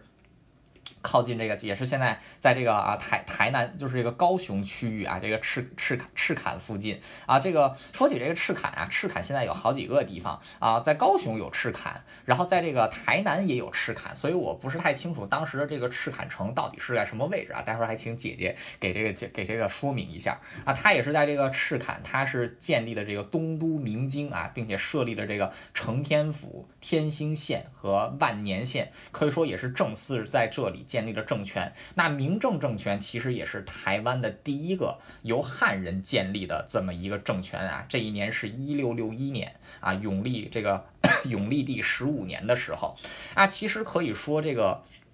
台之前就是说这个台湾自古以来都是中国不可分割的一部分啊，其实真正到汉人正式在台湾建立政权是在公元一六六一年，也就是距今这个三百五十年以前啊，才真正台湾这个成为汉人，就台湾台湾才有了汉人统治的政权，而且还是独立于大清大一统之外的这么一个南方偏安小政权啊，所以说这个是这个郑成功。征服台湾的一个大概大概的故事啊，接下来交给姐姐。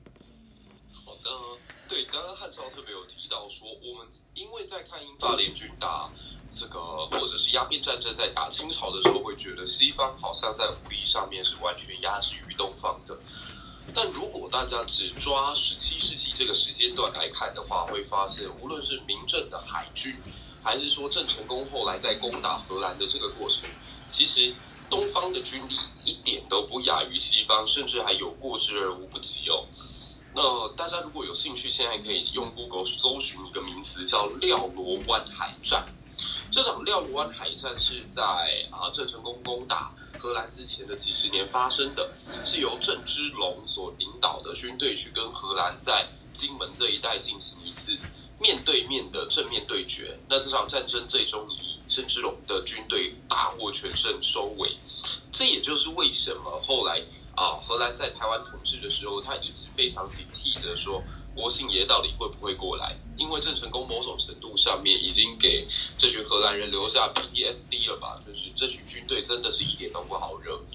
那另外呢，就是啊，荷兰人其实在面对到郑成功的讯息，他可能会来攻打的时候。他们一直是不相信的，因为他们获得的假情报一直告诉他们，说哦，国姓爷他的目标仍然还是在长江这一带哦，他不会往南进攻我们。那郑成功其实来台湾也是一个偶然的状况，就是他当时手下有一位叫何斌的，告诉他说台湾是一片沃野千里，特别适合耕种、准备作战的土地。那这当然与现实状况是不符的。包括我们现在从地图上来看，荷兰人的统治也好，或西班牙人的统治也好，都仅限于在南部跟北部的沿海极小极小的地区，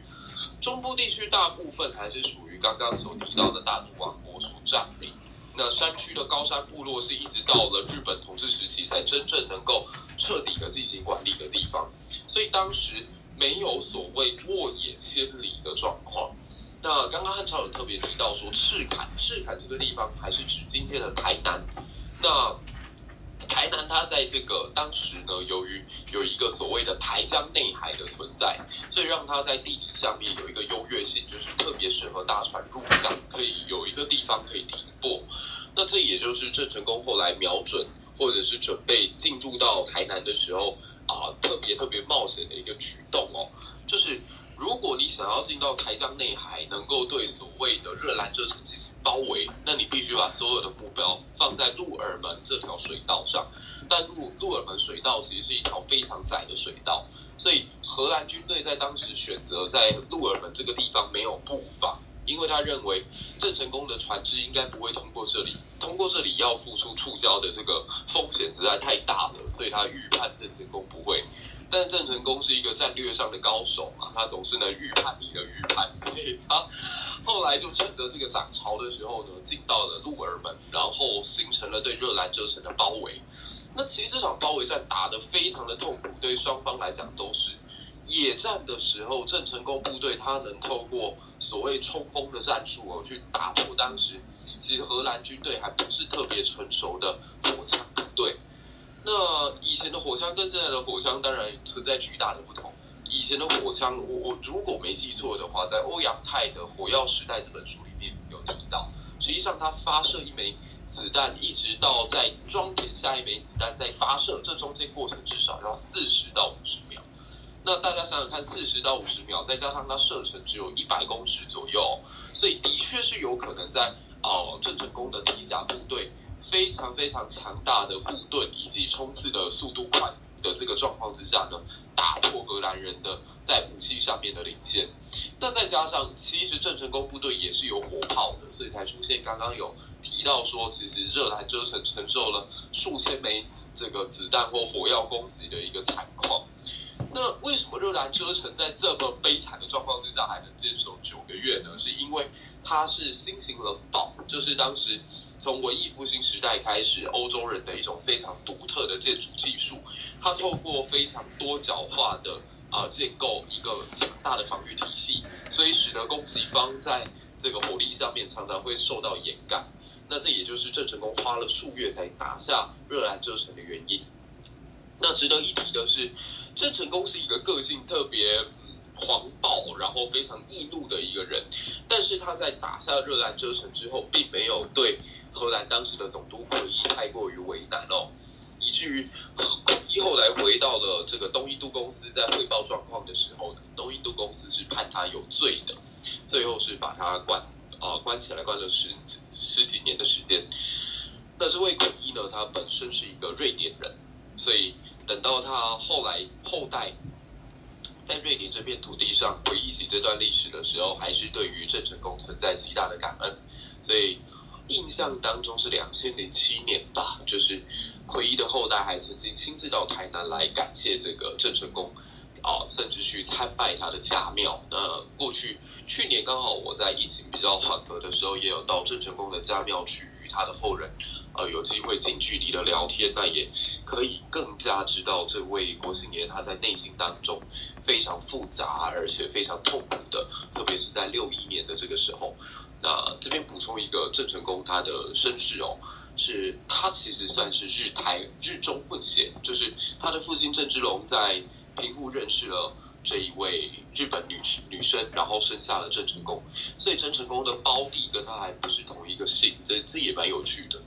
然后郑成功他在一六六一年的时候，他打下台湾，同时面对到是几件五雷轰顶的大事。第一件事情是他的父亲郑芝龙在北京被处死了，因为北京政府发现我抓住郑芝龙原本是为了要勒索郑成功，希望你不要再乱来，你就赶快投降吧。结果你在这一年居然在海外提出了另外一片洪荒之地哦，有了自己的新政权，那你的父亲就不值钱了，所以他的父亲在北京被撕票，那同时被杀的还有他宗族几百号人。那另外一件事情呢，则是吴三桂在缅甸这个地方杀了永历皇帝，所以对于郑成功这样子一个从小受儒家教育长大，对于忠孝特别看重的人来讲，忠不能全，孝不能全，两边通通都落空，这是他内心当中最大的一个打击。然后再来是打下热兰遮这个过程，让他耗费了太多的精力，大概九个月到十个月左右的这个时间啊，让他发现。自己的人生似乎走到了一个死胡同，所以他对未来也开始感觉到渺茫。然后第四点是他在金门收到一个消息，是他的儿子郑经居然哦与自己弟弟的奶娘发生了乱伦的关系。那一生最重名节、最看重忠孝礼义廉廉耻以及所谓伦理纲常的郑成功，可以说在这一年他受尽了各方面的折磨。中不能全，孝不能全，现在连家都管不好，所以治国齐家平天下三个目标统统无法达成，因此他在隔年也以非常非常啊年轻的岁数就离开了人世。对，那接下来我们再把时间交给韩超。是的，这个郑成功他算是一个很有悲剧色彩的英雄啊，当然我还是愿意以这个英雄两个字来称他。就是他对这个大明王朝的这个忠心，还有他自己这个带兵打仗的能力，还有他的这个个人品格啊，是完全担得上英雄两个字的。啊，不管怎么样吧，郑成功确实是在这个台湾站稳了脚跟啊，就是成设立了承天府，开了两个县啊，同时他也是优待他带来的这个明朝宗室啊，他每次任用官员的时候呢，都是请这个大明彝族在旁边观礼啊，以示对于大明体制的啊尊，这个以示对于大明体制的尊重。那在他来到他就是 真正在台湾。建立政权之后啊啊，仅仅是过了四个月啊，这个郑成功就啊就就就就就死了啊，他当时只有三十八岁啊，这还是非常年轻的。那这个当时在他死后啊，这个郑郑家很快内部就发生了分裂啊，在郑成功死 死后。啊，因为这个当时郑经曾经因为乱伦的关系啊，得罪了这个先王郑成功，所以郑成功手下的重臣就以这个郑经得罪先王不得继位为由啊，这个拥立了郑成功的弟弟郑公啊来作为监国。那这个当时这个郑经啊，当时郑经是人在厦门啊，他是这个对此是极为不满，就认为自己才是真正的世子，并且直接从这个厦门出这个厦门出兵啊，开始这个。攻打台湾，很快郑军内部就发发生了这个分裂，郑军战胜，然后把这个郑公，然后把这个郑郑公给抓了起来。后来郑公本人怕死，然后这个也是投亡了，投亡了这个清朝。那这个当时 在郑经也正式继位之后呢，很快又开始这个啊，就是巩固自己的权力啊，也是这个杀了一些人。那其实自自始之后，其实当时这个郑成功带出来的一些老将啊，有一部分就被郑经自己给清洗掉了。那这个当时荷兰 荷兰人从台湾推从台湾退出之后呢，他还是不太死心啊，所以说这个荷兰也很有意思啊，他跟大清这个荷兰的东印度东公司跟大清王朝。组成了同盟，一起来这个攻打郑军。那在这个一六六三年啊，就是这个十月的时候，清军和荷兰的联军啊，荷兰以水军为主，清军以陆地为主，开始围攻金门跟厦门啊。这个郑军当时主力是在台湾的部分啊，他只有这个少数兵力是在金门跟厦门，又被海陆围攻啊，可以说是这个。可可以说是节节败退啊！这仗打了十一个月之后呢，这个郑军不敌啊，只得撤出厦门和啊和这个金门。那这个郑经不得已只好彻底啊，就是彻底离开大陆，退回台湾。啊，这一次他是全面撤守，就是在大陆啊全面撤守，连沿海诸岛都不要了，只守台台，只守这个台湾本岛。还有澎湖。那这一次 也是代表着这个南明抗清势力在东南沿海的总撤退啊，就大陆从此不再存在这个就是这个长久的啊南明抗清势力。郑经的这个军队官员啊，还有很多明朝不愿意降清的这些遗老们，也跟着带郑经一起来到了台湾啊。此次来的有这个啊有这个七千多人，近将近一万人啊总数。那这个在之后，清河联军试图联手进攻澎湖啊，但也是遭遇了台风，无功而返啊。于是清朝放弃了就是短时间内啊攻占台湾的这个企图啊，转而是想希望通过这个外交手段进行谈判。那在这段期间，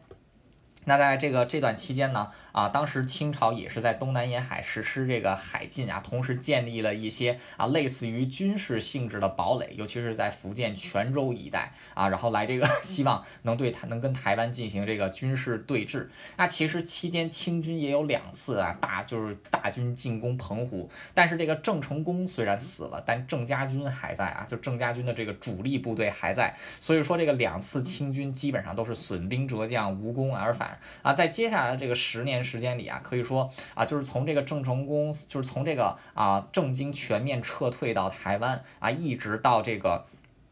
公元一六七三年，有十年的时间，可以说是基本上啊相安无事的啊。当时郑经。郑经虽然说他个人品行不怎么样，但他其实个人还是有一定能力的啊。他也是这个通过 对外贸易来这个展示，来提升自己的国力啊。除了对大陆当时有进行这个啊，就走私贸易，当时也跟日本已经已经跟这个锁国的德川幕府在长期进行贸易啊。同时他也是和这个英国东印度公司签订了通商条约啊，然后这个从英国进口武器，加强这个东宁军。队的战斗力啊，同时也是这个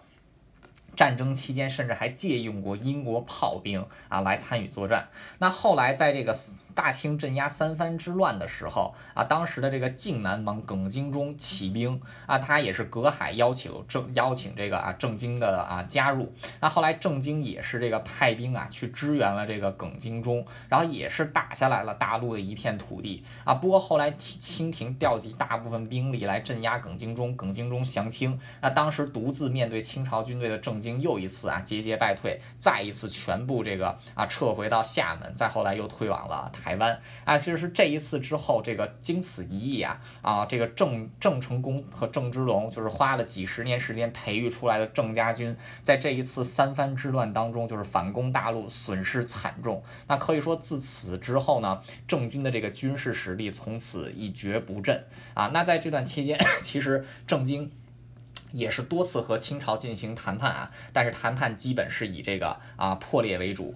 那这个在郑经执政十几年之后啊，公元一六八零年，这个公元一一零一六八零年，这个郑经就开始意志消沉啊，他就开始逐渐不理政事，把这个政权大部分都交给了世子郑克臧。那这个后来在这个 一六八一年，就一年以后啊，郑经因为这个啊打猎的时候摔伤啊，把腿摔断了，然后这个很快就是这个伤口发炎，然后他就死了啊。他他死的时候四十岁啊，比他爸爸稍微这个多活了两年，但也是。是啊，挺短命的。那在郑经死后啊，明政政权又一次出现了内乱。那，这个当时。郑克臧已经被立为了这个世子，而且郑克臧是一个啊能力非常不错的人啊，颇有这个当年郑成功的风范，因此也被称为这个一代贤主啊。但也因为如此啊，他其实也是得罪了其他的一些这个权臣大臣，包括像他的这个叔叔郑聪啊，还有这个冯锡范、刘国轩这一群人。而且当时经过这个明政之前的一些啊内乱啊，还有这个内还有这个啊对外失败的战争啊，其实也有一些这个明政。主要的这个军事将领啊，投降了这个清廷啊，包括这个就是这个施琅啊，也是这个水军将领施琅。那这个当时 这个郑经死后啊，虽然理论上应该是这个郑郑克臧即位，但是很快冯锡焕跟刘国轩就发动了政变啊，就再一次这个举起屠刀，就是对这个内部政权进行了血腥的清洗啊。郑克臧被杀啊，这个。郑克臧的势力也被一网打尽。那这个当时这个福福利的呢，就是年仅十二岁的郑克爽啊，就等于是这个冯锡范跟刘国轩执掌这个朝政，然后这让这个郑克爽来当这么一个小傀儡。啊，经此一事之后呢，这个当时东宁东宁国的这个人心呀，也是渐渐涣散啊，就是都无心于这个政权了。所以说之前军事实力败尽之后啊，东宁之变，东宁国的这个朝廷威望啊，至此也是啊这个。啊，一蹶不振。那很快就在这个东宁事变一年不到一年之后啊，这个投降了。清廷的这个正式水军将领施琅啊，就是上书康熙帝请求攻打台湾啊，康熙帝是应允。那这个在这个那接下来呢，就是施琅就正式啊，先还是像当年郑成功打台湾一样，先是经过澎湖海战击溃刘国轩水师啊，然后这个然后攻占了澎湖。那攻占澎湖其实也就是打开了台湾的西大门，台湾也是面临着这个灭顶之灾。那当时台湾内部也是分。成了战和和还有投降的这个啊三派，那最后经过一 番的这个啊政治斗争，还有这个就是这个内部的这个交涉啊，最终是这个郑克爽选择了刘国轩的建议啊，就决定投降清朝。那这个在啊。公元一六八三年啊，经过商议之后，郑克爽正式向清廷递交了降表啊，就上书投降。那这个很快，其明政的其他士、明政的其他王爷们啊，就是还有这个这个明朝的这些宗室们啊，也是随着郑克爽啊降清。啊，当时也有一些不愿意投降清朝的这个啊这个官员啊，也是这个啊就是自杀。像这个啊，当时这个明朝。仅存的一位一位这个宗室啊，叫这个他就是穿着这个大明衣冠，然后这个自己在自己家的这个庭院里上吊而死啊。那不管怎么样吧，这个在公元这个一六八三年啊，也就是在郑成功入台二十二年以后，这个郑家郑家王朝终于是投降了大清啊，就是至此郑氏王朝不复存在。大清朝正式这个入主台，正式这个进入台湾，那台湾也是开启了一个新的时代。那其实从这个就是啊，这个郑克爽降清，台湾就是这个之前的明政政权所管理的土地归入到大清国之内，其实也是台湾历史上第一次，台湾真正的啊，就是这个从属于大陆的政权，成为大陆的一部分啊。这一年是这个公元一六八三年啊，有史以来台湾就是中国不可分。分裂的这个一部分啊，什么时候的始始自哪里？公元一六八三年，距今三百多年而已啊。所以说这个就是以后就是说这个中台湾自古以来就是中国不可分割的一部分啊，你就知道是哪个古了啊，就是这个古，就是一六一六八三年，其实也没有太古。嗯，好，那接下来交给姐姐。对，其实也没有太古。实际实际上在台湾有历史以来的四百多年的时间，大家如果去抓这个时间段，我会发现，的确台湾隶属于中国，或者是说首都定在北京，我们是边陲的时间呢，就是一六八三到一八九五年这两百一十二年的时间，那也就是大概有一半的时间的确是在中国统治之下，不过其他时间呢，其实台湾要么是属于别人的边陲。哎，也曾经有短暂自己独立的过程。那其中最具代表性的，也就是今天我们聊到的1661年到1683年这个时间段。那这个时间段，其实我们可以看到东宁王国在经历到第一代跟第二代政权交替的过程当中，会产生的一些内部矛盾以外呢，也可以发现它在第二段跟哦第二代到第三代的交接过程再产生一次。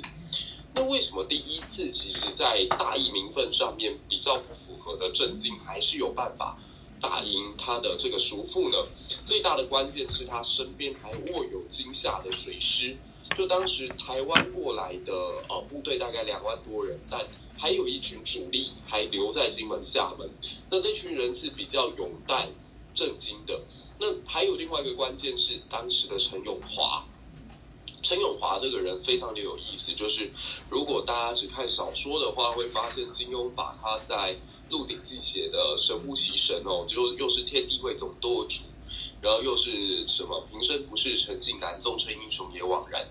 那实际上他的确也是一个极有战略规划的这种所谓的谋略家，所以他跟郑经的这个搭配呢，非常的顺利，也很成功的在后来。啊，东宁国内部的一个矛盾当中呢脱颖而出。那从此之后，东宁建国，他一直试着去联合其他的国家来反制所谓的清朝。那有意思的在于，清朝也去联合了荷兰，要来对付东宁王国，所以东宁王国就选择与开始慢慢在东方崛起的英国势力进行合作。那还有一条线，其实也是当时东宁王国的优势，就是它与日本之间的沟通还存在。日本当时已经进入锁国了，但是由于郑成功他身上带有日本血统的关系，也过去海商跟日本这个南部的这些诸侯们有着比较多的这个联系，所以一直到了东宁王国建国之后呢，跟日本之间的往来仍然没有断绝。这也成为他的立国之本，也就是拉入日英对抗清和，那这样的一个策略，让东宁王国始终能够保持一个独立性，而且能够多次与满清进行对等的谈判。那我我觉得在看这个谈判的过程非常的有意思，就是会发现康熙皇帝一度是有退让的，包括他请的这个军机大臣明珠、兵部尚书明珠下下来跟这个郑成功他们的家族的。这个官员谈判的时候有提到说，哎，其实如果你们愿意剃发的话，也可以继续保有你们在这块土地上的统治。但是东宁王国这边非常坚持，就是对不起，我们只照朝鲜故事，我们希望能够跟朝鲜一样，不剃发可以称臣啊，但是我们要保有我们的独立性，而且世袭罔替，就是我们这个王爵必须要一直能够传递下去，就跟朝鲜或韩国。后来的这种独立的形式是一样的。那当然，后来的谈判是到了三藩之乱之后越来越不利嘛，因为三藩之乱的发生，震惊以此错误的判断，把军队带到了这个中国大陆去，然后并没有获得胜利，这也打击了后来东明政权在这块土地上面统治的根基。那还有一个更大的关键是后来的哦。英国也跟东宁王国结束了合作，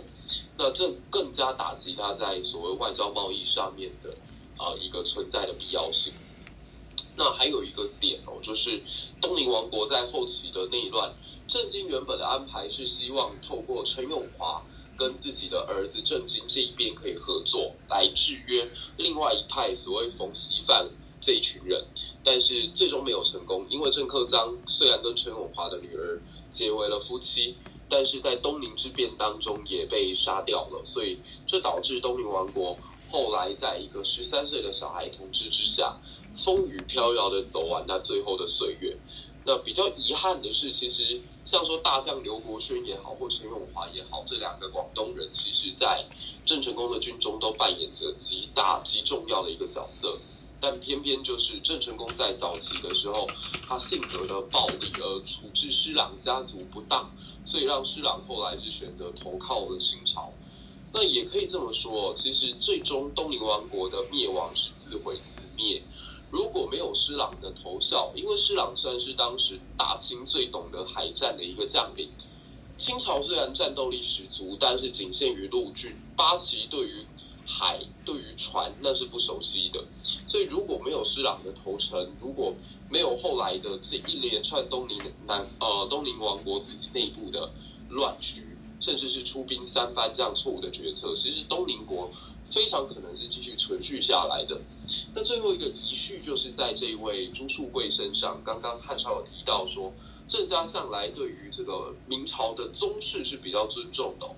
朱书贵后来在听到说郑郑克爽已经选择要投降了，而且施琅的军队是在今天台南大天后宫这个地方接受了郑克爽的投降，那朱书贵随之就自杀。那比较有意思的是，他的五位妃子也纷纷选择与他共赴黄泉。所以今天如果你有机会来到台南的话，台南有一座距离车站最近的二级古迹，就是台南的五妃庙。那五妃庙所埋葬的就是刚刚提到的这位宁王朱树贵的五位呃妃嫔，所以这算是在东宁王国最后的一点余晖。那最终我也想要说一下，就是英雄他这个名词的定义，不代表他就纯洁无瑕。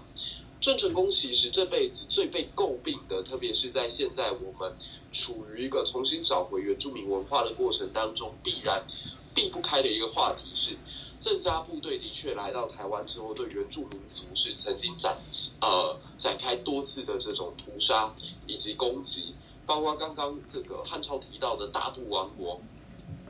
大肚王国面临到的两次浩劫，一次就是郑成功军队的北伐，另外一次就是到了清朝雍正时期的大甲溪社事件。那这两个大的事件几乎消灭掉了在今天彰化以及到嘉南平原一带的这个强大的原住民部落联盟，那让原住民被迫西迁到啊东迁到今天的埔里这一带。所以英雄不代表说他就百分之百都是正确。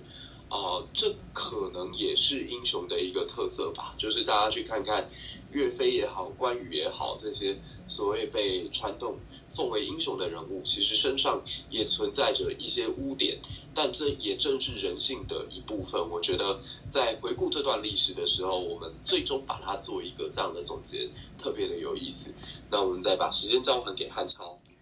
好的，谢谢姐姐的补充。那也咱们今天的故事其实也就差不多收尾了。那我就简单的收一下尾吧。今天跟姐姐洋洋洒洒说是讲一个半小时啊，但现在讲了也将将近两个小时了，也是非常感谢姐姐这个愿意愿意陪着大家讲这么久。这个啊，其实今天是从台湾的早期史前的历史雾里看花一样，一直看到了这个明正时期。那其实这段期间发生了很多，当然我们两啊我们两位在这里讲这么久，也只是能把。把一个大概给讲出来啊，也是这个希望能够借此让大家对于台湾的早期历史呢有一个比较初步的了解啊，就是对这个，因为台湾这个地方现在就是对于台湾人自己自己来讲，现在是处于这个就是啊国民认同受到就是他的这个啊身份认同受到挑战挑战的一段期间吧啊，所以我觉得对台湾人来讲，了解一下自己的历史也是非常有帮助的啊，对于这个对岸的。